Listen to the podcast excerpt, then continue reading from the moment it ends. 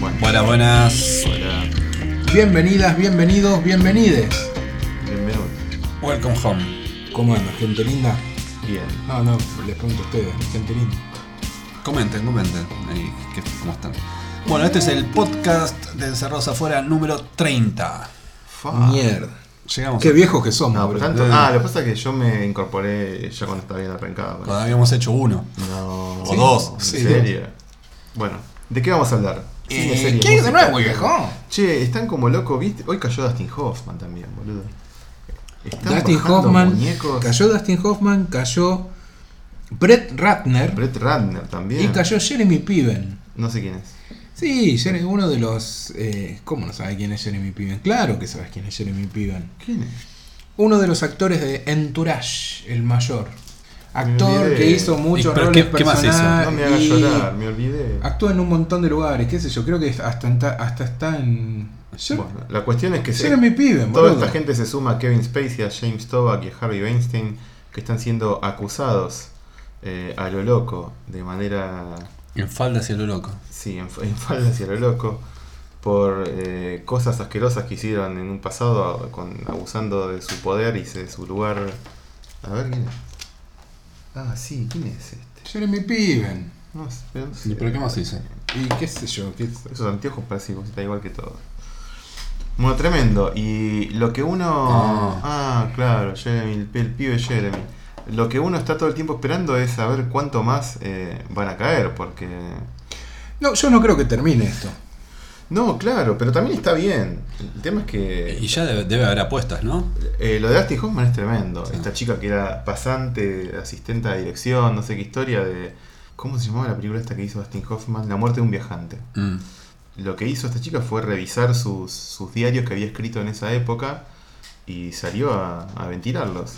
Eh, no se lo había contado a nadie, pero te- tenía todo escrito de las barbaridades que decía este hijo de puta, que de- debe ser un tipo de trato ba- bastante común históricamente en Hollywood o en cualquier lado, ¿no? En cualquier lado, ese es el tema. Yo hoy hablaba justamente de eso por alguna red social y decía, espero que esto gane la calle en algún momento y que no sea una cosa que pasa con los friquisitos de Hollywood, ¿no? O sea, que empiece a ser algo que sirva de algo. Sí. Digo, no solo de vamos a, a destapar eh, Claro, los vicios y está- virtudes está o la falta problema- de virtudes. Está el problema porque si vos denunciás a una figura famosa, hace ruido, entonces se le presta atención y quizás se condena a esa figura famosa. Ahora, si vos denunciás A tu jefe. a tu jefe, el, el- el policía se te caga de risa, como suele pasar en este país de mierda. A eso me refiero, ¿no? que gane la calle, que sea algo que, bueno, puta, empecemos a hablar seriamente del tema. No me parece, y yo creo que lo mejor de esto, lo Sí. mejor, es triste, pero digamos, el lado positivo de, de toda esta ola de, de, de salidas a la luz, de, de abusos y acosos y demás, es que demuestran que los hombres somos una mierda, que somos realmente satánicos cuando queremos, eh, y, y que a mí me, me asquea profundamente porque digo, en un punto utilizar eso, tu lugar de poder, para eso o para cagar el que sea, porque estás cagando a la gente de Eh, una u eh, otra forma, no, me parece lo- satánico. Lo que es tremendo, me parece que lo que no hay conciencia, o quizás ahora empieza a haber un poco más de conciencia, es que estas, estos actos, ya sea tocarle el culo a alguien, que es lo que hizo Dustin Hoffman, o decirle barbaridades, o directamente violar a alguien eh, en, en distintos grados, dejan marcas eh, psicológicas en la personalidad de, de- de las personas abusadas o acosadas muy fuertes. Y, y esto da cuenta de esto. Esta chica, cuando em- em- empieza a ver todo este rum rum alrededor, empieza a saltar, Claro. y también dice, yo tengo algo metido adentro que nunca se lo pude contar a nadie, y eso repercute muy fuerte en su personalidad, en su manera de relacionarse, en su manera de relacionarse con el sexo, quizás, no lo sé, quizás estoy diciendo una boludez, pero... Sí, eh, igual lo que yo digo es no, que... pero a lo que voy es que esto hace que ella agarre estos diarios que ella escribió hace 30 años y salga, ¿entendés? Digo, No, pero lo que, a lo que yo me refiero es que independientemente de- del daño que pueda hacer, que siempre es daño. sí, Porque sí, sí, está hacer algo en contra No, de tu voluntad hablo, es daño. Hablo de que, de, de- de- viste, porque hay una cosa que se mide como, no, bueno, pero están exagerando, porque solamente le dijo algo, le tocó el culo. Hay una No, cuestión que deja una marca fuerte que tiene que ver con el abuso eh, de, de- de poder. poder. Sí, aunque, sí, te- sí. aunque solamente le digan algo, eh, es algo, esta chica cuenta, vuelvo siempre a este ejemplo que es el último. Cuando el tipo le dijo algo así como... eh, como que... Sí, quiero un clítoris. Algo así sobre el clítoris, no sé, no me acuerdo exactamente Traeme qué. una hamburguesa caliente y un, Y un clítoris, que, no sé qué, que esté sí. jugoso. Una y a mí cosa le choqueó Eso y, dijo. se, sí, Una cosa así. y se encerró a llorar y lo escribió. O sea, eso, que no, no la acosó, no la violó, no sé. No, hubo, creo que se una- estaba bañando, una cosa. No, no, medio- no, medio- estaba sentado Bueno. no importa. Digo, para lo que voy es que igual no deja de ser un. De- de- digo, no deja de ser algo fuerte y que, y que a esa persona le deja una marca y eso, eso no se le borra más, digo, más allá de que no sea una violación. Me parece que esto, como que ahí se está relativizando el grado de abuso Bueno, y eso, eso, es eso peligroso. yo, no, bueno, pero eso yo creo que es inevitable, es condenable. eh, y me parece que es inevitable porque, digo, siempre va a haber gente que va a relativizar todo lo que no le pasa a uno. Si le pasa a otro, bueno, hasta que te pasa a vos, o a tu prima, o a tu hermana, o a tu mamá, o a tu vecina querida, y ahí la cosa cambia. Eh, somos todos muy propensos a la relativización de situaciones, sobre todo extremas. Me parece que todo esto lo que en realidad pasa es que se da en un lugar donde hay, hay ejes muy, muy sensibles. O sea, realmente filmar una película con Dustin Hoffman eh, es esa otra cosa. Filmar una película producida por eh, los mierda de los Weinstein. O, o, digo, hay una cosa de poder muy fuerte en la cual, digamos, es muy, es muy feo saber que ese tipo siente ese poder que es real. Sí, o sea, es un poder real. Pero claro, obvio. Y sí. lo ejerce desde ese lugar satánico. Y Pero- eso es lo, lo terrible. Pero mirá Y- esto. Digo que en tu mente esté bien porque bueno, si esta minita quiere que le cueste. Que es un poco esa la, la mentalidad. Me parece terrible las anécdotas que leo y que a mí realmente me, me- me- son hasta patéticas porque en muchos de los casos con los Weinstein, con, con Brett Runner, que también tiene fama de, de ser... que no es nuevo, digamos, tiene fama, de- ha tenido denuncias y qué sé yo, pero que nunca son tan contundentes. Ahora se está dando esta cosa de sumarse y qué sé yo. Pero muchas de las anécdotas cuentan de historias de los tipos masturbándose adelante de las minas. Sí, sí. Como una cosa hasta triste y patética, ¿no? o sea, bueno, como para, claro. para. Digo, por ahí hasta ni siquiera, simplemente como. Esto de masturbarse solamente como una muestra de mirar lo que puedo hacer. Y bueno, si te enganchás está todo bien, si no, mirame en un rincón Sí, sí, sí. tan triste y patético todo. Hay otras declaraciones que yo por el momento no sé cómo procesar. Me parece que también lo que está pasando lleva a replantearse cómo uno se relaciona a estas cosas eh, por la crianza, por el patriarcado, toda esa cosa Sí, que sí, digamos se está combatiendo es en este momento. A, a- a nuestra cultura, digamos. que, que está muy arraigada, digamos, en un momento en el que se están desacralizando los grandes humoristas de, de- décadas pasadas, porque el tipo de humor, porque esto, porque aquello, que lo chabacano está dejando de, de funcionar como una forma, porque es otra forma de abuso. Digo, hay un montón de otras cosas que se están est- que están cambiando. Y, Sin ir más lejos, una cosa sola que me llamó la atención. Bueno, va a haber eh, en breve, o ya estará colgado, o estará en un podcast en el que hacemos un especial sobre el Festival de Mar del Plata, ¿no? Sí. Eh, y, va- y hablamos en ese podcast de una película que se llama 7852, que es sobre la escena de la ducha de psicosis, sobre Sí. Hitchcock y demás. Bueno, ese documental empieza con una frase de Edgar Allan Poe que dice que la muerte de una mujer es lo más poético y bello que puede dar el arte. Una cosa así. Eso hoy es una cosa. in- es insólito que lo hayan dejado. Que una película empiece con una quote, digamos, de Edgar Allan Poe que diga eso. Que la, la muerte de una mujer. ho- Hoy es una bestialidad. ¿Quién se va a animar a poner eso? Bueno, acá se les, se les, se les piantó algo. Está bien, vos decís, bueno, lo dijo Edgar Allan Poe, bueno, Sí. está bien. eh, pero hoy, hoy está en un, en un contexto donde vos no podés ni siquiera hacer mención de eso. No, no, sí, no, sí, digamos, en el medio estamos también pasando una época en la cual yo creo que la sintonía fina y la sintonía gruesa se están confundiendo entre sí, se están mezclando, entonces hay cosas que son ya directamente horrorosas, de decir chistes que son horrorosos, de decir que uno mismo los piensa y los reprime porque se da cuenta. O de- empezás de- a de lo- decirlo, empezás a a contarlo y ya te das Y cuenta que te no das da. cuenta que no da, que, que cuando termina de salir de tu boca eh, es un error, pero no, digamos, un error porque vos mismo inclusive te estás leyendo desde afuera y estás viendo eh, cómo tenés Sin todo ir más esto lejos, dentro. algo que pasó eh, acá, digo, yo, yo puedo eh, en un lenguaje eh, Coloquial. coloquial y chabacano decirte, Pablo, dejate joder, haces esto, esto, me dan ganas de cagarte a piñas. Y si yo digo lo mismo de esta chica, no sé qué estaba, me dan ganas de cagarla a piñas, no es lo mismo. No. Hoy por hoy no es lo mismo, aunque yo quiero decir lo mismo, o sea, no quiero decir nada. Sí, es sí. una expresión que no significa nada, No, pero hoy el lenguaje ya tiene otro significado. Claro. O sea, eso que antes era solamente un significante, era el ruido, eh, te quiero cagar a piña, hijo de puta, hoy ya es otra cosa. ¿Entendés? Bueno, Entonces hay que tener cuidado. A eso voy. Yo creo que en un punto, o sea, por ejemplo, yo hay, hay dos o tres reflexiones que quiero bajar a tierra de, de esto que está pasando de manera muy abrupta y bienvenida a la par, ¿no? Pero, Sí, eso sí. digamos, está escalando. Eh, yo espero realmente que no empiecen a sumarse denuncias falsas, porque los que relativizan van a tener argumentos a su favor, digamos, ¿no?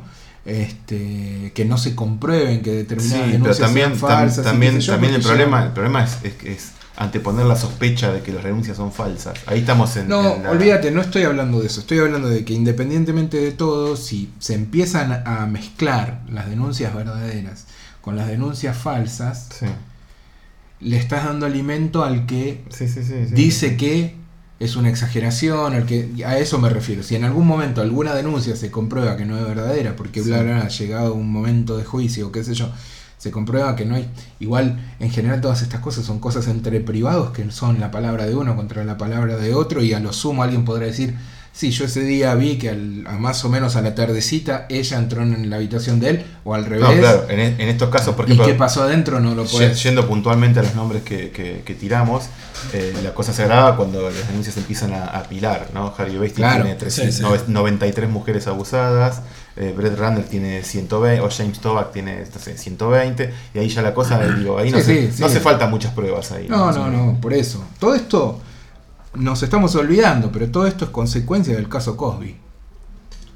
Quedó Eh, atrás en el tiempo. Eh, sí. Cosby, abusador serial. Pero vos decís que esto es un, es un viene a partir de eso. No digo que viene necesariamente a partir de eso, pero puso muy en el tapete la discusión eh, acerca de esto. Precisamente en, en Estados Unidos había gente que decía, no, bueno, pero esta mina está loca, está...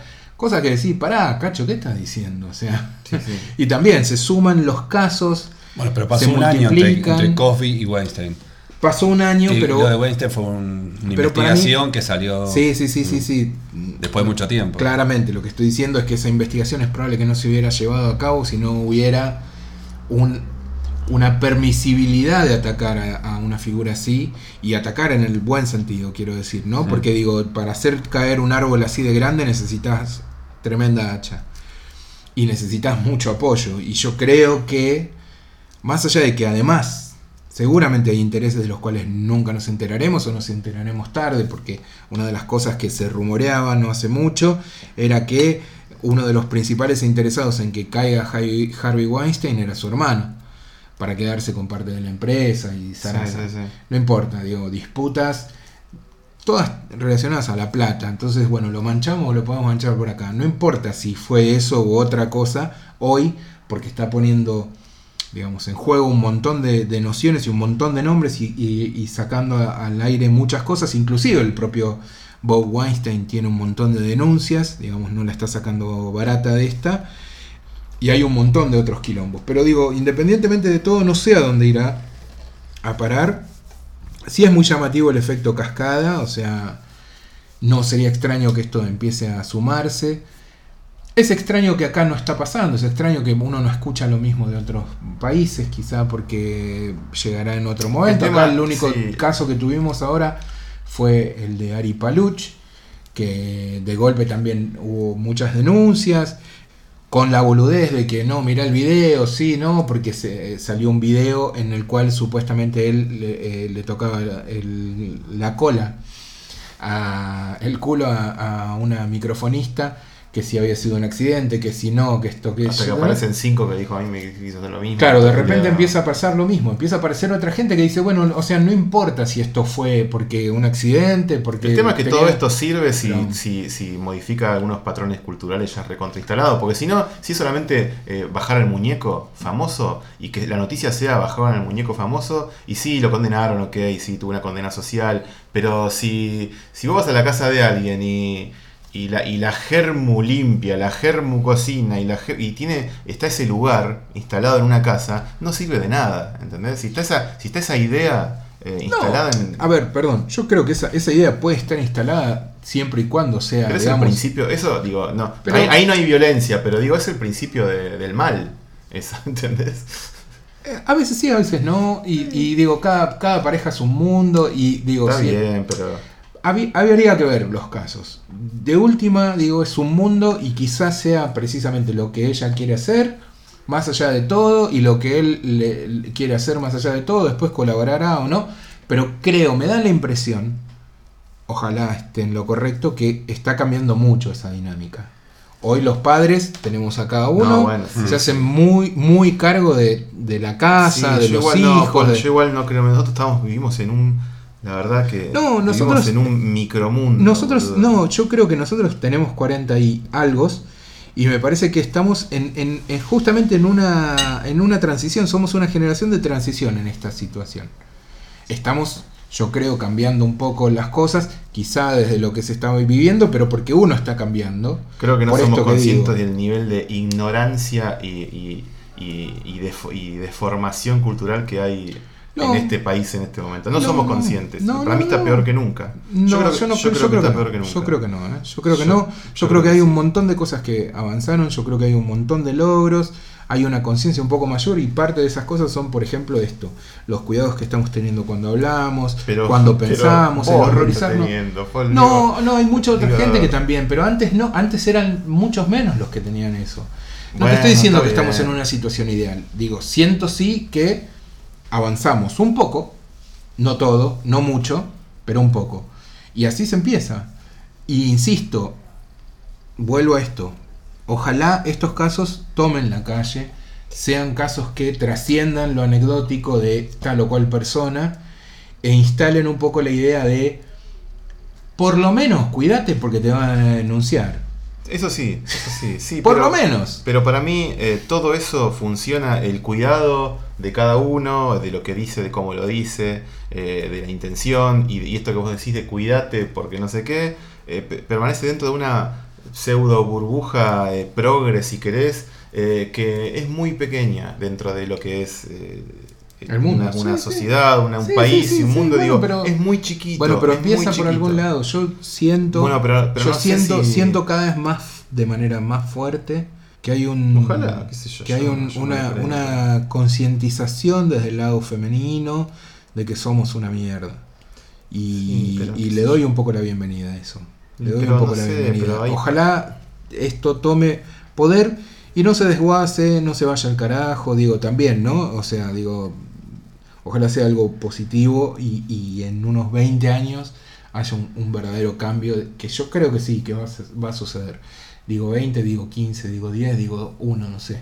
Pero digo, creo que hay... Yo creo que se necesitan acciones un poco más eh, firmes Bueno, y concretas más allá eso- de lo que hace cada uno. Pero eso me refiero, es- Pero este tipo de y- cosas, pero por en- eso digo que en países, en países gobernados por gente eh, ignorante eh, y, y pseudo idiota, eh, Bueno, estamos hablando de que, de, qué hablas de Estados Unidos, de Argentina. hay más de un, de- hay más de un caso, hay más de un caso, digo. No, si no, si un sea, tipo ignorante gente que está y al- en el subnormal poder puede, hoy, puede, hoy, puede y- ser presidente de un país, digo, y eh, hablar el, el impresentable de Trump hablando de, de cómo hay que tratar a las mujeres. O sea, bueno, son cosas, digo, que un mandatario eh, en otros tiempos no hubiese dicho. Hoy en día lo están diciendo y están más o menos condenados desde algunos lugares. Tendría que haber No, un. Bueno, no. tendría que haber un poco más de concientización en ese tipo no, de por cosas. eso digo yo, digo, nosotros pensamos que las cosas están cambiando y mejorando Porque, porque vos te metes en Twitter, Paul, y vos pensás que en Twitter la cosa está no, mejor. no, no, no lo digo por Twitter, lo digo también por la calle, por cuando hablas con cualquiera, que hay un, un cuidado mayor. Pero vos hablas con las personas allegadas a vos y,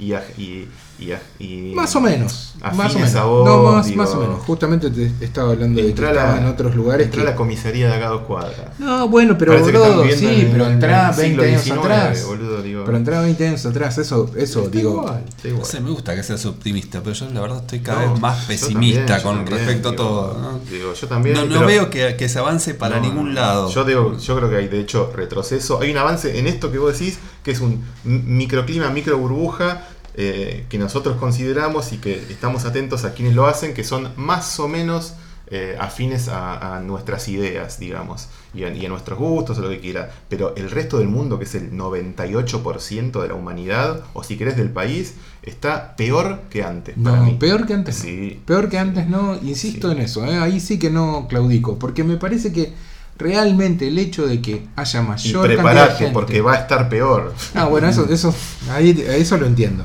Eh, pero digo, que haya buena cantidad de la gente bregando por un cambio, no, No, está bueno, mal. pero qué cambio. Porque estás, estás usando una palabra muy compleja en este momento. Porque ese cambio para mí es el que. Bregando, Es un bregando- retroceso. es un sí, retroceso absoluto. pero bueno.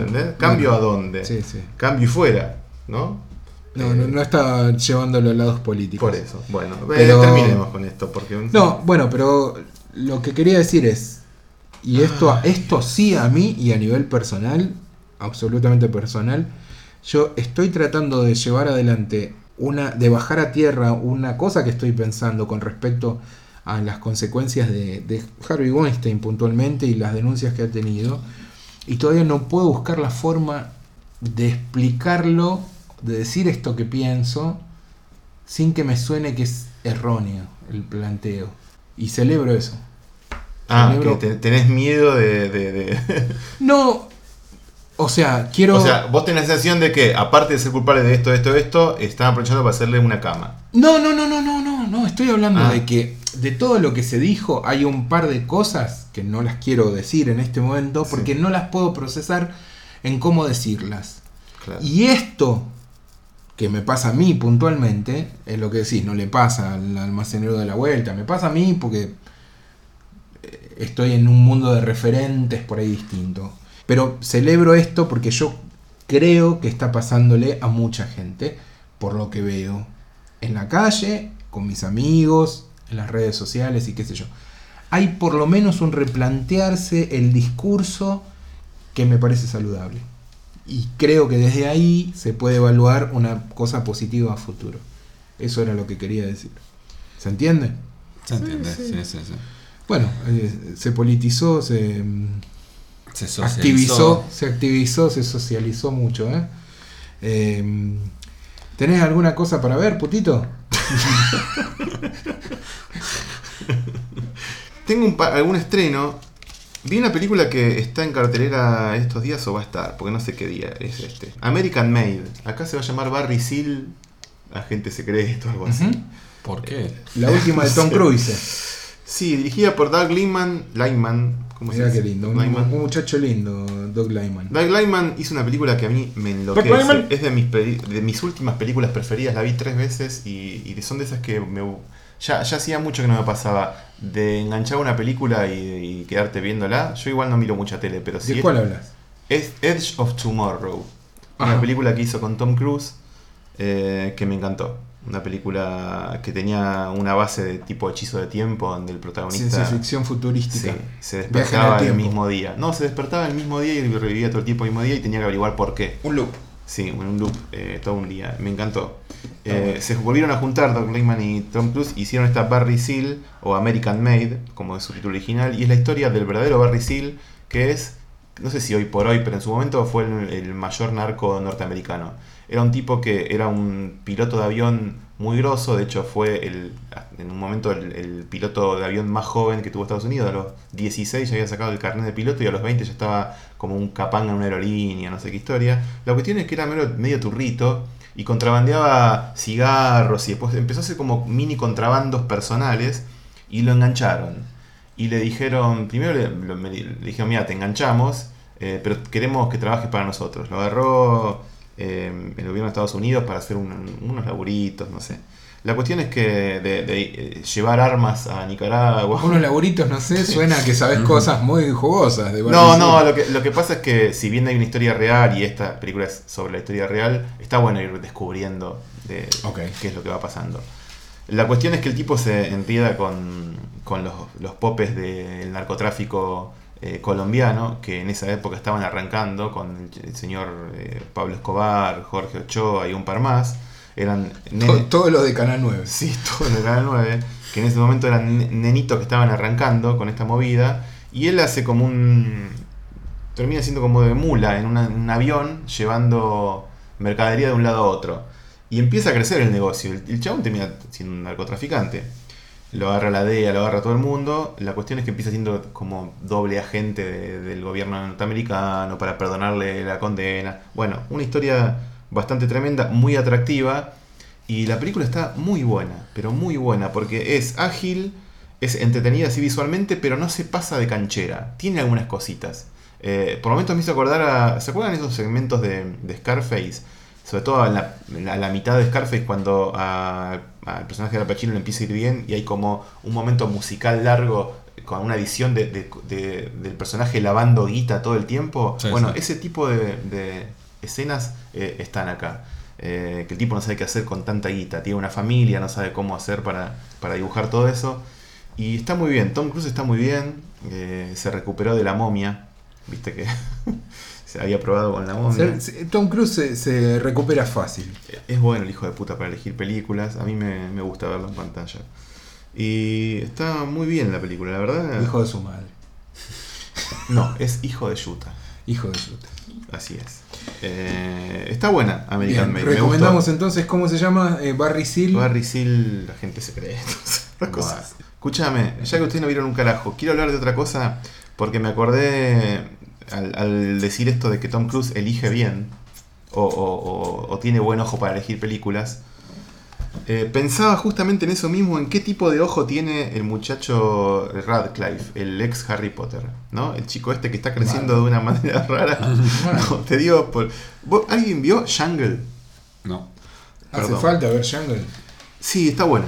No, sé si está buena. ¿Hace Bueno. falta ver Jungle? No, no hace falta hacer nada, Paul. Digo, no Sí, No. Hace falta ver. Hace falta hacer Brawl ejercicio y comer bien. Block 99. Hace falta. Bueno, Jungle a mí me gustó. Es una película muy extraña. Eh, Un grupo de soldados que llegan. No, no, no. Es, la- es otra historia real. De un israelí, un jovencito israelí que a los 20, 21 años decide irse a un viaje, hacer un viaje de un año, se va de la casa familiar de Israel, porque se quiere ir a Latinoamérica, hacer un viaje de aventura. Ah, claro. Y Es cae en playa, Bolivia. es la playa. Es, mm, sí, bueno, algo así. Eh, cae en Bolivia y ahí se hace amigo de dos, de otros dos pibes. Y este, el personaje de Harry Potter, le vamos a decir Harry Potter, conoce a un misterioso tipo, no un joven como ellos, sino un tipo que él le dice que es un aventurero experimentado, como una especie de guía turístico, que conoce que hay una, una tribu escondida en, una, en el medio del Amazonas, de la selva boliviana, y que si se animan lo lleva. Y Harry, eh, el joven Harry, que ya tiene una cara muy rara, está creciendo raro el chabón, le- los convence, medio a regañadientes a los otros, para decir, loco, vamos, vamos, pero ¿quién es el tipo? No sé, pero no podemos dejar pasar esto, vamos, pero bueno, van medio desconfiados, se meten en la selva, todo mal, se pierden, un quilombo, un desastre, toda la película dentro de la selva, pero pasan unas cosas que vos decís, ¿cómo está yendo tan lejos esto, esta gente? Agarran un mono y se lo comen, y los momentos en el que se comen el mono, vos decís, Dios mío, momentos muy, muy extremos. Y ahí pensaba, ¿qué onda Harry? Porque viene de hacer, ¿cómo es la del que hace de zombie que se tira pedos? Eh. ¿Cómo se llama? Swiss Made, ¿cómo se llama? Que está en, está en Netflix. Swiss Army Man. Swiss Army Man. Ah. Dios mío, esa película. Y antes venía de hacer Horns. Horns basado De en un un chabón libro que se- del hijo de King. Claro, que se le crecen cuernos. Vos decís, ¿en, en qué está? O sea, lo hace a propósito. Está como metiéndose en, en proyectos complicados, al borde de lo bizarro, o a veces superando la frontera de lo escabroso, bizarro y grotesco. Porque Jungle va por ese lado, ¿eh? Jungle es muy, muy. Decís, Dios mío, ¿dónde está Bueno, yendo? quiere borrar su imagen de el joven mago. Sí, evidentemente está en esa, pero uno puede hacerlo de otra manera. Digo, se está yendo a lugares muy extremos y, y complicados como para un actor. Tipo, que no es fácil Bueno, encarnar supongo, ese tipo. supongo que en un punto también debe ser no solo eso, quizás hay que ver cuánto puede elegir. ¿no? No, cuánto hay de... no. Y qué sé yo, no es un gran actor, es un actor conocido y eso Es una cara conocida. es una cara conocida, también muy pegada a... Entonces supongo que eso debe hacer que algunos proyectos no se le acerquen. Yo que vi casi todas estas cosas estrambóticas que hizo, ya no lo asocio a Harry Potter. Le digo Harry, pero no lo asocio a sí, Harry lo Potter. estás asociando totalmente. Es que no me acuerdo nunca. Bueno, pero además de eso, Sí. el chabón estuvo haciendo teatro, hizo un montón de obras, o sea, se metió mucho en teatro. Está haciendo todo lo posible para despegarse de esa imagen. Quizás sea que tiene mal olfato o mal, o mal Pero a mí manager. me llama, me llama la atención. Sí, sí, tanta friqueada. Que sus películas son muy freaks. Sí. Quizás sea lo que a él le guste como. Y acá le pone, acá por ejemplo, seguramente tuvo que adelgazar mucho. Perdón, porque- pensá que, que lo ¿Qué? mismo puede llegar a pensarse de, de Harry Potter si le sacás el exitismo. ¿Qué cosa? Sacale el- lo popular que es. Lo popular que era antes de hacerse. Sí. Una película de un pibe que se No, hace mago, que no, digo. No, no, pero, es No, no, todo- pero pero que- no, hay, no hay nada que te haga reír, no hay nada que, no hay nada que te, te haga decir, Dios mío, ¿qué están haciendo esta gente? No, pero también como para, des- para elegir el papel es también un poco... No sé, es un mago, boludo. Ah, bueno, y era un chico y seguramente él decidió muy poco de eso. Pero lo que quiero decir es que hay un... Swiss Army Man Un es factor. un tipo que se muere y, Y se tira pedo, y vuela, se tira, sí. eh, digo, camina con propulsión al pedo. Es- es- digo, dejate de joder. Y Horns es un chabón que le salen cuernos. Y esto es un tipo que se pierde en la selva y tiene que hacer cosas bastante truculentas. Bueno, Em, quizás sea un poco de las dos cosas. Su poder de decisión, los proyectos que le llegan, su manager, Sí, yo creo que hay algo de elección. sus ganas de sacarse, de hacer cosas No radicales. está mal el detalle de que el director de esta película es Greg McLean. Y eso también a mí me llevó a, a verla. Greg McLean es australiano. Yo tengo un respeto, ya ante- sin saber nada de qué hacen. Digo, un director hace una película más o menos de género australiana. Ya hay un respeto que tiene que ver con la historia del cine australiano. Y este tipo es el que hizo Wolf Creek, que era una película jodida. Hmm. Eh, y después hizo un par más, que ahora no me acuerdo, pero le gusta ir por esos lados. Mm. Como medio cine, no sé si clase B, pero películas de bajo presupuesto, pero algo jugadas o desprejuiciadas. Y eso me interesó. Y se mandó con esta Jungle, que me pareció inte- interesante. Estamos hablando horas de una interesante. película que te gustó más o menos. No, me parece interesante por todo esto que te digo. digo. Está bien, está bien, pero... Pero da- vamos, más jugoso. Decime, ¿qué te gustó además de eso? Un mono más jugoso. No, todo esto que te digo, ya te dije un montón, boludo. Te hablé de 20 minutos de por qué me gustó. Eh, no, me parece una gran película. Y aparte, eh, saber que esto fue una historia real, me- yo no sabía, me, me choqueó un poco. Ah, mira. Sí, sí. ¿Tienen algo o quieren que siga diciendo yo lo que vi? Porque vi cosas buenas, ¿eh? Sos el único que ve cosas acá. Qué hijo de yuta. Estamos Laburo. laburando. Yo vi una película que la verdad me Estamos sorprendió. laburando para usted. ¿Qué Es- te sorprendió? Eh, bueno, podemos hablar de Stephen King, si querés. ¿Otra vez? No, digo, te, cuento por qué. Yo vi It. Que no la había visto. Yo ya la vi y Hablaste un poco, hablamos un poco bastante. Dijimos que era una película que estaba bien, pero que yo no entendía por qué el fenómeno diciendo que era una maravilla y todo, cuando es una película para mí muy medio pelo. ¿Vos qué opinás? No sé si es una película muy medio pelo teniendo en cuenta el estado del terror promedio hoy. No, para mí. Me parece eh, que es muy superior a mucho. No, para mí. No. Es muy superior a mucho, no me jodas. Vos no ves todo lo que se estrena de terror. Veo una bastante, mirada eh. todas las semanas a eh, La Horca 3. No, el- ni pedo. Bueno, bueno. Bueno, boludo, ¿qué querés? En el promedio es una charla que ya tuvimos con otros títulos. En el promedio Es una película- muy superior. Nosotros no le, ponemos Muy pun- superior. no le ponemos puntos a la película, pero es una película de 6 puntos. No me jodas. No sé. A ver, no me parece una joya, no me parece una película que vaya a recomendarle a todo el mundo. Sí me parece una de las mejores adaptaciones que se hicieron de Stephen King, teniendo en cuenta que se adaptaron unos 40, 50 va a ser largometrajes a su obra, y de esos, si sacás 10 buenos realmente, estás exagerando. Eh, bueno, 15. Lo que pasa que eh, una cosa es hablar de buena adaptación, otra cosa es hablar de buena película. ¿Qué sé yo? Bueno, yo no sé si, de decir- yo no sé perdón, si perdón, es una buena adaptación, Perdón, es una buena película. Perdón, lo que acabo de decir es, me parece que es una de las mejores adaptaciones de Stephen King. Como película para mí funciona, le falta mucha información eh, que Bueno. me parece que atenta contra la película, pero por otro lado me parece que no es inocente en cuanto al, en cuanto al momento en que fue hecha. Me parece que es una película que se hace cargo de los momentos y que hay cosas que quedan en el aire, que están bien que queden en el aire porque las puedes averiguar por otro lugar. Sí, qué sé yo. Es arriesgado, pero yo lo interpreto así. ¿eh? Yo interpreto que no se explica qué es It, de dónde viene, cuál es su historia previa. Solo se, dice, se saben algunos datos, se sabe que es un ente malvado, que tiene algunas características singulares y ya.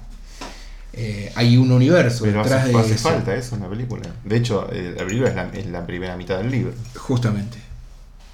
Eh, pero en el libro, el libro está. La película es, la, es no es la primera mitad del libro. El libro cuenta la historia de un grupo de chicos que enfrentan una amenaza en dos tiempos. Y Sí. está desde que empieza hasta que termina narrado en los dos tiempos que Sí, están sí, interrelacionados. Esto no es la primera parte del libro. Esto es una parte del libro que es cuando eran chicos, y la segunda parte es cuando son grandes en la película, en teoría. La segunda parte se supone que se va a ser eso, cuando ellos son grandes. Descontracturaron el libro, lo desarmaron, hicieron dos espacios temporales, dos este, situaciones eh, temporales distintas, en teoría. Hoy me decían que parece que hasta está abierto para hacer una tercera parte. Ay, Dios mío. Mm, Donde lo tomo con soda. Donde nos enteremos de dónde viene, eh, digamos, una precuela de, de dónde viene Negocio. eh, esta historia. Ese, No tipo de películas sé. sigue siendo una negoción y a mí me tiene las pelotas llenas. Pero, por bueno, eso pero está no bien. vas a verle listo, bro. Ahí es un punto también en el que a, a mí me parece más saludable que se haga un negocio con esto y no un negocio con So 748. Para, mira, me hiciste acordar. Ojo, ¿Viste la nueva So? no la vi. La nueva, la nueva Saw es- se llama Jigsaw, ¿no? Ajá. ¿Vos sabés quiénes son los directores? ¿Quiénes son los directores? Son dos películas que son increíbles. Ajá. Por eso se llaman The Spieric, Spieric Brothers, no sé. Son dos películas anteriores, una era de unos vampiros. ¿Te acordás que estaba William Dafoe? No, sé- no me acuerdo cómo se llama. Una película que es increíble, de vampiros. Y después hizo una película rarísima que yo no la entendí. No la entendí. Que no me acuerdo cómo se llama. Yo obviamente cuando vi Jigsaw dije, no, ni en pedo veo otra juego del miedo. Pero que sean esos tipos los directores me llama mucho la atención. No debe ser una boludez. No, bueno, independientemente, yo Quizás es una boludez, ¿no? Y yo estoy acá inflando todo. El tráiler como se ve bien. No, yo no lo vi, pero si no vieron las dos películas de este pibe, la octava parte, sí, es la octava parte, ¿no? Daybreakers Increíble esa película. Y Predestination. Esa también, una locura Son los absoluta. che, estos son los directores de Predestination y, y Ah, los, Daybreakers. los australianos, boludo. Sí, Vean, vean esas dos películas. ¿Cómo no sabías a mí me parecen increíbles y a vos te van a gustar mucho. Sí, sí, las vi, me gustan. Sí, ¿Sí, las viste? Sí, sí. ¿Las tenés? Sí. Ah, mira, ¿cómo no dijiste nada? Pero no, me decís. No, las miras la película esa en la que hay Bueno. vampiros y actúa Willem Dafoe. Bueno, boludo, tenés que sacarla. Lo tanto que miras. Bueno, no importa porque nos fuimos a SO, pero bueno, estamos hablando de- de- del estado del terror y no sé qué. Bueno, Del terror no, del negocio. del negocio, sí. Bueno, eh, pero Por estamos con vigésimo Stephen King. Perdón, Sí. Marvel. Marvel's lo que sigue atrás, ¿no? Digo, ante, ante eso prefiero que hagan It. Sí, es lo que pasa siempre, ¿no? Aunque tu amigo Víctor se enoje, que mira todas las películas de superhéroes. Eh, a todo esto, vi la del Hombre Araña y me encantó. No sé si la vieron. La tengo en pausa. Hablemosla la próxima. Está Pero es vieja ya. Bueno, listo. ¿no? Spider-Man y- Homecoming me y encantó. también. Me encantó, me encantó. Tiene muy buen humor, muy liviana pero bien. O sea, autoconsciente pero sin pasarse de canchera. Eh, me gustó, me gustó mucho. Pero ya es vieja. No, yo decía hablaste de It porque yo te dije hablemos de Stephen King. Y esto venía a cuento de que hay una invasión de adaptaciones de Stephen King. ¿Sabes que en Netflix subieron dos películas? 1922 Y Gerald's Game. Vi las dos. ¿Las viste? No, empecé a ver Gerald's Game. Gerald's Games, ¿qué te pareció al comienzo de Gerald's Games? ¿Viste Vi cuánto muy viste? poco, no, muy poco. Bueno, a mí la primera mitad me parece bastante insoportable. Es la historia de una pareja que eh, está pasando por una crisis, supuestamente, y para resolver eso se van a un lugar, fin de semana. un ah, fin de semana alejado, un lugar donde nadie los moleste y demás. Eh, y empiezan un jueguito sexual en el que él a ella la esposa a la cama. ¿Hasta cuándo viste? Esto lo puedo decir. ¿Qué pasa? Ya estás contando. No me digas que estoy contando mucho. que Seguí, pasa seguí un poquito cuatro. más. Seguí un poquito más y no mucho más. Bueno, pasa algo que hace que ella se quede sola, esposada y no se pueda hacer. Ahí está. Listo, hasta ahí, hasta ahí, Ahí cuento. está. Eso es más o menos la solapa del libro. Mira, ah, es un. Claro. Bueno, eh, después la película te empieza a mostrar que ella está medio chiflada y, y- y escucha voces y, y ve gente, se ve a ella misma y a su marido y. Bueno, eh, en distintas situaciones Ya y habla. mucho. No, no, no, no. Te, te digo por qué voy a eso. Eso a mí me pareció bastante choto. Y eh, digo, si esta película va por acá. Pero empiezan a pasar cosas sobrenaturales, detalles, cositas metidas apenas. Que me gustaron mucho con, con- con la sutileza con la que estaban metidas y cómo jugaban ese papel de no ser demasiado explícito y no contarte mucho si eso es verdad o no, si lo que está pasando está pasando o no, si es sobrenatural o no. Y me gustaron mucho algunos detalles. Entonces es una película que para mí es floja, con algunas cositas muy inspiradas, que me gustó mucho verlas. Eh, así a nivel imagen también me parecieron muy lindas y muy tenebrosas, ¿no? Porque un poco me asusté. Pero la otra, 1922, es una de las sorpresas del año para mí. La primera que digo, bueno, a ver, vamos a ponerle play a esto, a, ver, a esta mierda. Me dejó turulato, 1922. Es una película muy jodida, dirigida por un tal Zack Hilditch, que tiene varias películas en su haber, que intenté buscar, conseguí una, eh, tiene como cinco. ¿Liberarte? En Liberarte conseguí una sola, una anterior, que creo que es 2013-2014, y el resto de su filmografía, que empezó siendo bastante ¿Cuáles indie, con imagen así muy digital. Contá cuáles son. No sé, boludo, no- yo no tengo eh, la Wikipedia como vos, que yo me acuerdo todo de memoria.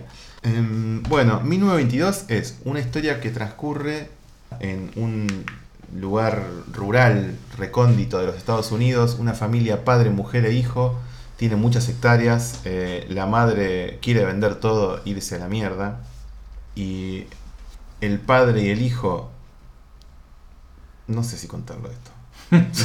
No cuentes algo que no, que después te putee la No, gente. no, no, esto, esto está en, en, en el resumen de la película, de hecho en el resumen de Netflix debe estar. Pero bueno, básicamente al minuto 7, 8, padre e hijo matan a la, a la madre, o sea, a la mujer, una cosa demencial. Demencial, con un nivel de violencia, pero no se puede creer. Y todo lo que pasa después es muy, pero muy oscuro, muy oscuro. Eh, bueno, con ese punto de partida es muy oscuro. Thomas Eh, Jane, Molly Parker, ¿qué, ¿De qué estás hablando? de quienes actúan en la peli. No sé, no los conozco los, los actores. Thomas Jane Ah, sí, el, sí, ese sí. y Molly Y Parker. Molly, sí. Un nivel de oscuridad muy llamativa para hacer una película que esté ahí perdida en Netflix para todo el mundo. Eh, de verdad, eh, una, una mala hostia y eh, que me sorprendió. Y después se va y, y después se, se pone linda de ver, como bien filmada, tiene momentos en la nieve, como atractivos, como una cosa muy curiosa. Me, me sorprendió mucho este Zack Hilditch. Eh, y me interesó todo lo previo. ¿Qué, qué tiene ahí vos que estás con.? Estoy viendo, pero ya no vi nada. The Actress del 2005, Plum Roll del 2007, eh, The Toll del 2010. No conozco nada. Esa This Final Hours, This Final es, Hours es la, del que, 2013. la que encontré por ahí en Liberarte. Pero le voy a pegar una mirada porque me interesa. Bueno, mucho Stephen King. Eh, bueno, esto venía a cuento porque 1922 está basado en un cuento corto de Stephen King. Ah, mira. Una novela. Como No, le dicen que no leí. Una- le estoy perdiendo mucho. Me gana la superproducción de King. Hubo un momento en que estaba bastante domado en mi vida. Recomiendo que le peguen un, un vistazo a 1922. Bueno. A ver, a ver qué les parece. Y Gerald's Game tiene cosas que me gustaron mucho y cosas que. Podría verse. Eh, eh, No la recomiendo, pero tiene cosas muy lindas. Yo de cine- Bueno, pará, pará. Estamos en Stephen, en Stephen King. eh, y, y tenemos que hablar de Stranger Things. Stephen Things. Este sería el único podcast que no vio Stranger Things 2. Yo intenté. de- vi la primera. Vos también la viste, Pablo creo que no. Yo vi toda la primera temporada, sí.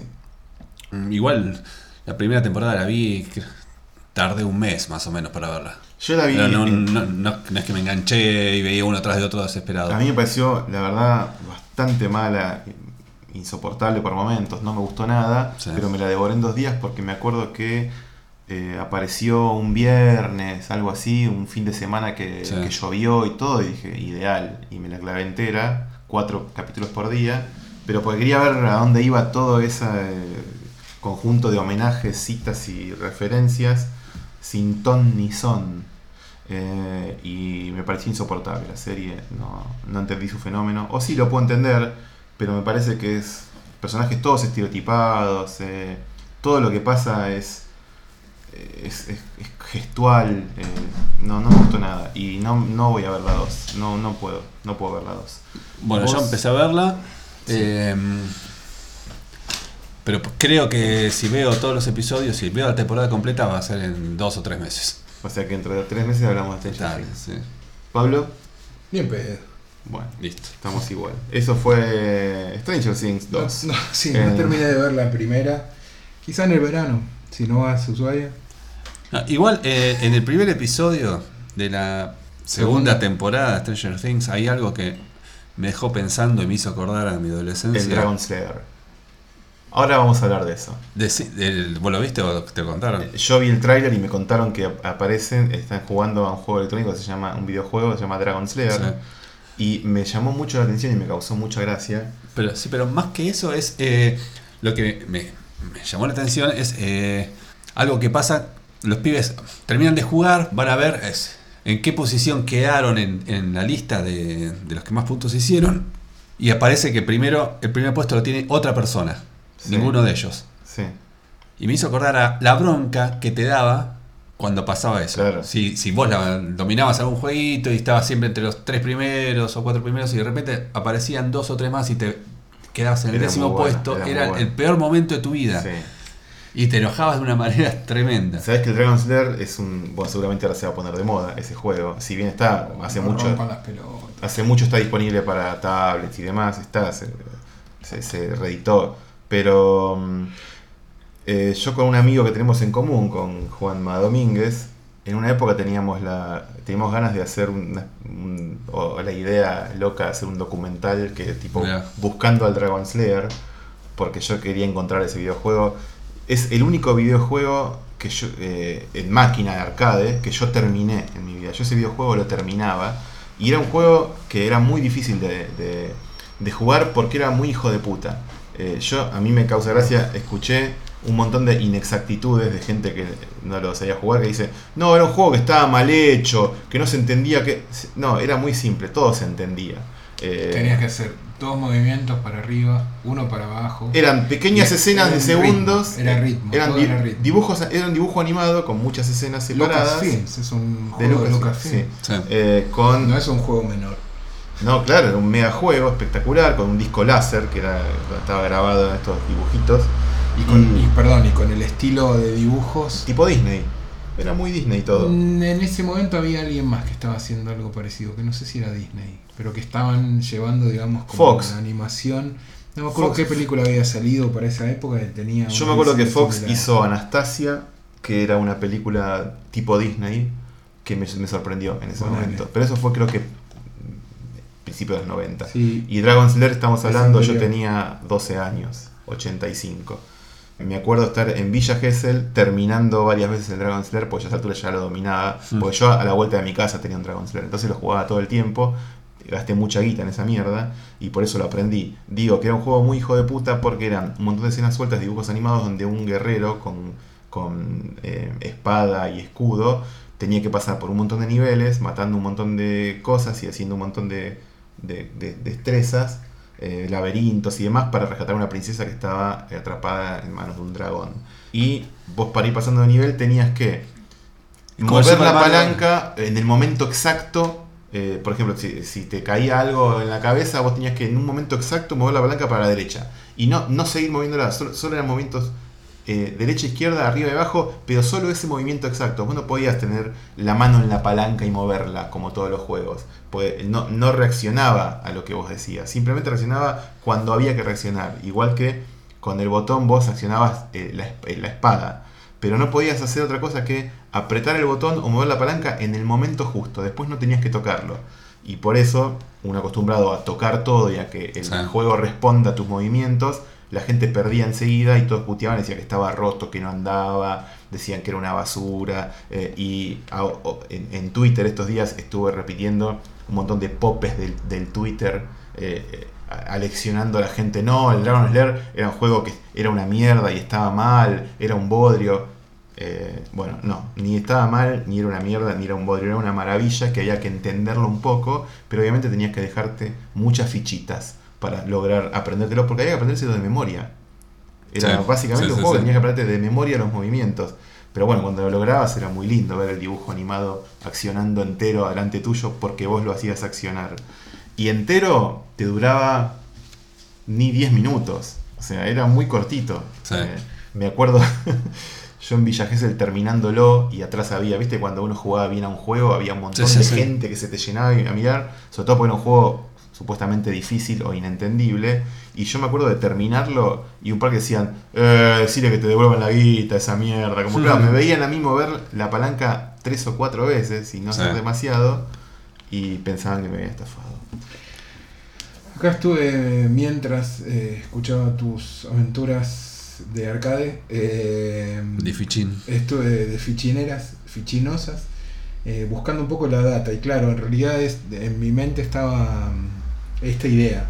Eh, yo no me acordaba que era Don Bluth el que hizo la animación. Don ¿Quién es Bluth. Don Bluth? Don Don Bluth, Bluth. eh, trabajó mucho en Disney en sus primeros años, un animador del carajo. Eh, en un momento se separa, empieza a hacer una carrera independiente, en la cual eh, es el coautor Es que claro, de era muy Disney Slayer. eso, muy Disney. Eh, pero él ya no estaba en Disney y después larga eh, unos estudios que son los Don Bluth Studios, se asocia brevemente también con Spielberg, con quien hace An American Tale o Fievel, Sí, claro. eh, y después hace las películas de The Land Before Time eh, y Todos los perros van al cielo. claro. Mm. Esas son las películas que tienen, digamos, la misma estética de la Sí. cual, que son claramente los dibujos de este tipo, ¿no? La animación de Don Bluth. Eh, después hizo un montón de otras cosas, este, pero ninguna muy... Bueno, hubo un Dragon Slayer 2 que era. y ese- perdón, y Anastasia es, Ah, es de mira. Don Bluth. ¿Viste? Mira, estuve, estuve filoso ahí. ¿eh? Eh, Escuchame, hubo- 97. Hubo un Dragon Slayer 2 que era imposible. Sí. ¿Ah, sí? Imposible porque las escenas eran largas. Eh, en Dragon Slayer 1 eran de 10-15 segundos o, o como mucho un minuto. Digo. Eh, pero estos eran escenas de 3 minutos enteros que si perdías tenías que volver al comienzo. Y, era, y la dinámica era igual, la lógica era igual, vos tenías que hacer movimientos exactos. Sí, sí. Era un bardo, y, pero era hermoso. El Dragon Slayer 2 era hermoso. Dragon Slayer 2, Time Warp, Sí, una, 1991. una demencia, una demencia. Ya 91 con los videojuegos Este tipo- un poco en decadencia. ¿no? Este tipo, sí, este tipo dividió. con los Sí, videojuegos en arcade. no, digamos, creo, el en- Dragon Slayer 2 creo que salió en, en CD eh, directamente. Me parece que no- nunca, nunca fue arcade. Directamente fue en la Play. Sí, directamente. Es muy lindo que esto se pueda hacer cuando uno quiere ver un videojuego completo, jugado y terminado. En YouTube están, hay muchos videojuegos que están completos, eh, de gente que los termina. Y el Sí. Dragon Slayer 1 y 2 está para ver entero, eh, bien jugado entero de- en YouTube. Dato para los fanáticos, con poner el nombre y gameplay o gameplay. ah, es así este, como se tenés busca. el, claro, Dragon Slayer, Dragons Slayer, gameplay y dale nomás. Lo ves entero. Ves sobre cómo todo, se juega, ves el final. Sí, sobre todo es lindo ver el 2 que eh, no lo van a poder terminar nunca, el 2, porque es imposible. Es más difícil que Ghost and Goblins, que debe ser el juego más difícil de la historia de los videojuegos. Qué hijo de puta que era ese juego, ¿te lo acordás? Sí, para ¿Cómo? mí todos eran difíciles. No, pero este era En impredecible. arcade yo no podía jugar. Yo Ghost and Goblins lo terminaba en, No, en no, consola. mentira. en No lo terminaste nunca, no te creo. En, pero en la TK90 con vidas No, yo no infinitas. conozco a nadie que haya trampa. terminado. Sí, gastar alguna plata. trampa. alguna trampa, algunas Ah, trampas. Claro. Con los pokés. Tantas trampas. En la Sinclair le metías pokés y que eran los pokes eran la que eran para poner vidas infinitas, hacerte invisible o, o esos truquitos y así uno era un tramposo que llegaba al final de Green Beret Oh. o Green Beret, eh, Dragons, eh, no Dragon's Lair no, eh, Ghost and Goblins, Sir Qué Fred, difícil qué que sé era esa yo, mierda, por Dios. Manic Miner, Sí. Everyone's a Wally. A mí me gustaban los de las naves. Yo era muy de naves. Space Invaders para empezar. No, bueno, ese es muy viejo. El Galaga, pero me gustó, me a mí me gustó eh, la evolución de todos esos, que sería el Gaplus. El Gaplus era... ¿Cómo? La- Ga- Gaplus. Gaplus. Gaplus era la evolución del Galaga. Y el Galaga era la evolución del Galaxy. Sí. Eh, y el Galaxy era un Space Invaders berreta. Sí. Yo me acuerdo, en mi casa llegamos a tener eh, la mm, Atari. No, la Atari, la anterior a la Atari, ¿cuál era? La que tenía Space Invaders. Es que hubo consolas. Hubo consolas. Así que imitación Atari. Yo, te- yo nunca tuve Atari. Yo tuve. Bueno, sí tuve Atari, pero.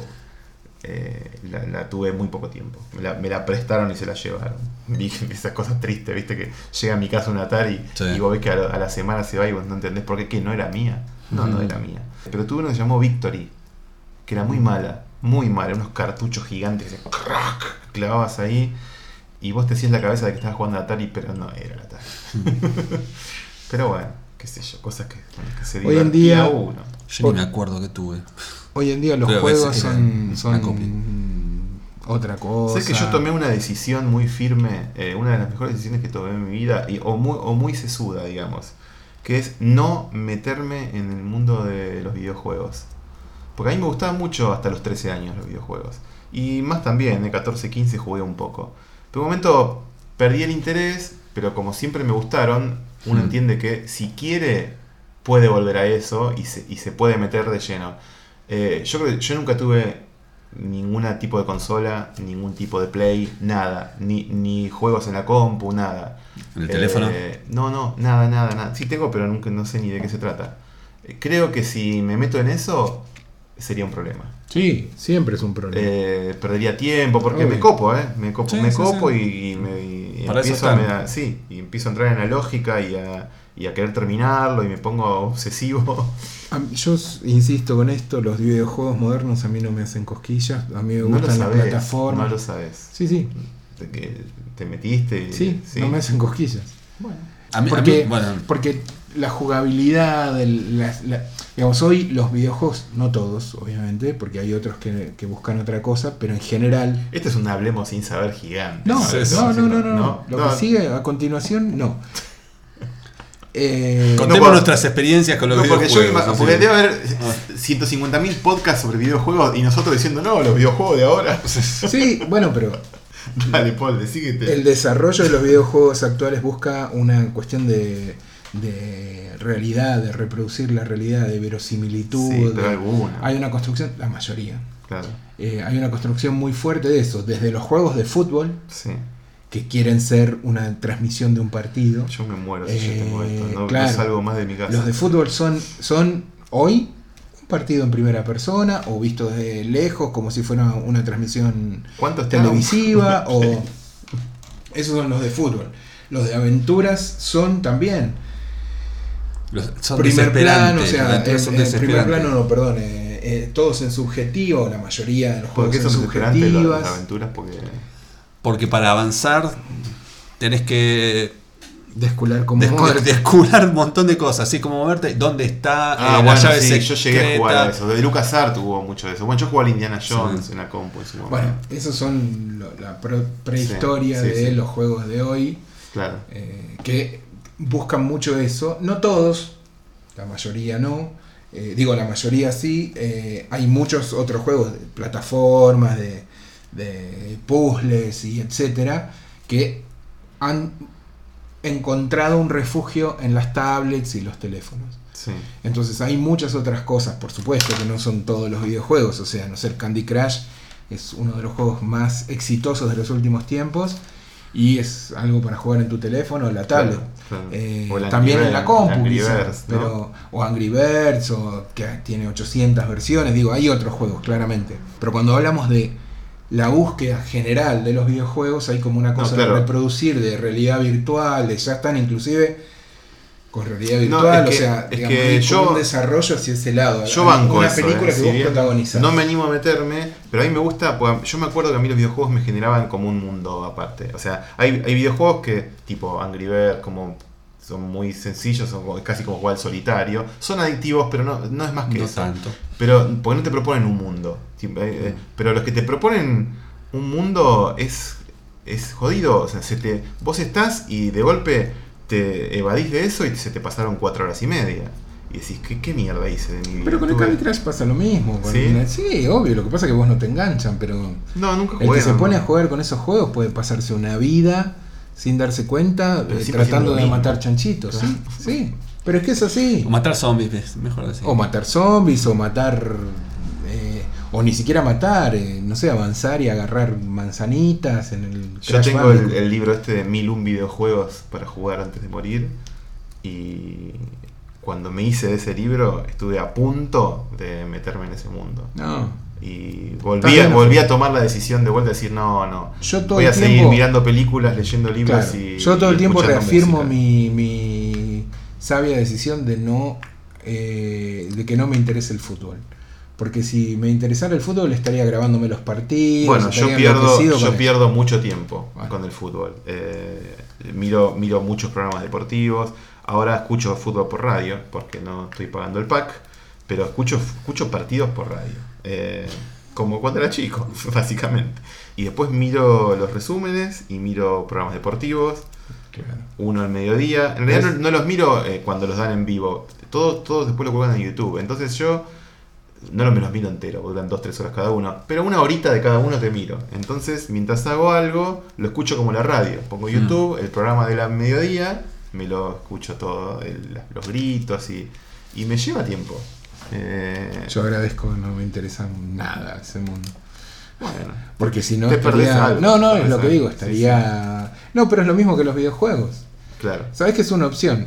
A mí no me atrae el fútbol, pero los videojuegos sí me atraen y sé que porque lo, Lo que pasa es que tuve los consolas videojuegos es distinto en porque hay algo de interacción tuya que, eh, que es otra cosa. El fútbol sos espectador de, de todo y te enojas y ahí, te gritás y enojas, puteás. hay otra interacción. la- No, no, no. eh, el fútbol so- solamente lo sufrís. Bueno, Solamente. es interacción. y alguna que otra vez te, da- te genera placer. Pero, es- casi siempre lo sufrís. Pero es una interacción. Pero un videojuego, eh, vos estás, lo, estás eh, Sí, sí, llegando te implicas más, te implicas más. implicás, sí. Pero independientemente de eso, yo también tengo ahí una PlayStation 2 que, que, que se podría llegar a ver si se puede arreglar y no lo estoy haciendo porque... No, no lo estoy haciendo porque el momento que arregle eso, Paul, nunca jugué una PlayStation. bueno. Te, te prometo que, que no me engancho. Conectame una. ¿Se puede en esta, en esta tele que era igual a la tuya? Sí. eh, ¿Se puede Sí, enchufar sí, una sí, sí. PlayStation? Sí. ¿Directo? ¿Sí? ¿Que es USB? Eh, no sé qué salida tiene, pero sí. HDMI. ¿A nadie le sobra una Te PlayStation? presto la mía un- cuando No, vaya no vacaciones. sé, sí, no sé. Te dejo No, la sí, mía cuando va- vaya en, vacaciones. en las vacaciones va a estar allá. Ah, bueno. Vamos todos juntos. Bueno. Vamos. ¿Ya está? ¿No hay más nada? Bueno. ¿No íbamos a hablar de Dus? De Deuce. Hablamos muchas veces de eso ya. Sí. A mí me a sí. Me gustó, me gustó. de- Fue, fue Bueno, vean creciendo- de Dus. vean Fue creciendo cada vez más y me gustó, me gustan cómo le ponen el cuerpo eh, eh, los actores y las actrices. Me Ah, parece que es lo más parecido a The Wire que hizo. Nunca vi The Wire. Bueno, sí, vi unos capítulos y la abandoné, pero. Y bueno, qué sé El horror, el horror. Es Me eso parece jugar que- los videojuegos. Me parece que es lo Mm. más parecido a The Wire en esto de pintar una aldea, un mundo, sus personajes y sus cosas triviales y sus ¿Sabes cosas qué me gustó de pequeñas The y Deuce? Que me da la impresión de que recién estaba arrancando y ya terminó. Y The eso, eso es bueno. The. ¿No? The. Sí. Tipo, uh, loco, dale. Recién, recién estás arrancando. Se está poniendo bueno ahora y se me terminó. The Wire. Hay que ver The Wire. No, Es una genialidad. tantas cosas para hacer. Tengo que limpiar la casa. Bueno. Bueno. Pero. mm, vean The. ¿Y tú? Adiós. Adiós. Chao.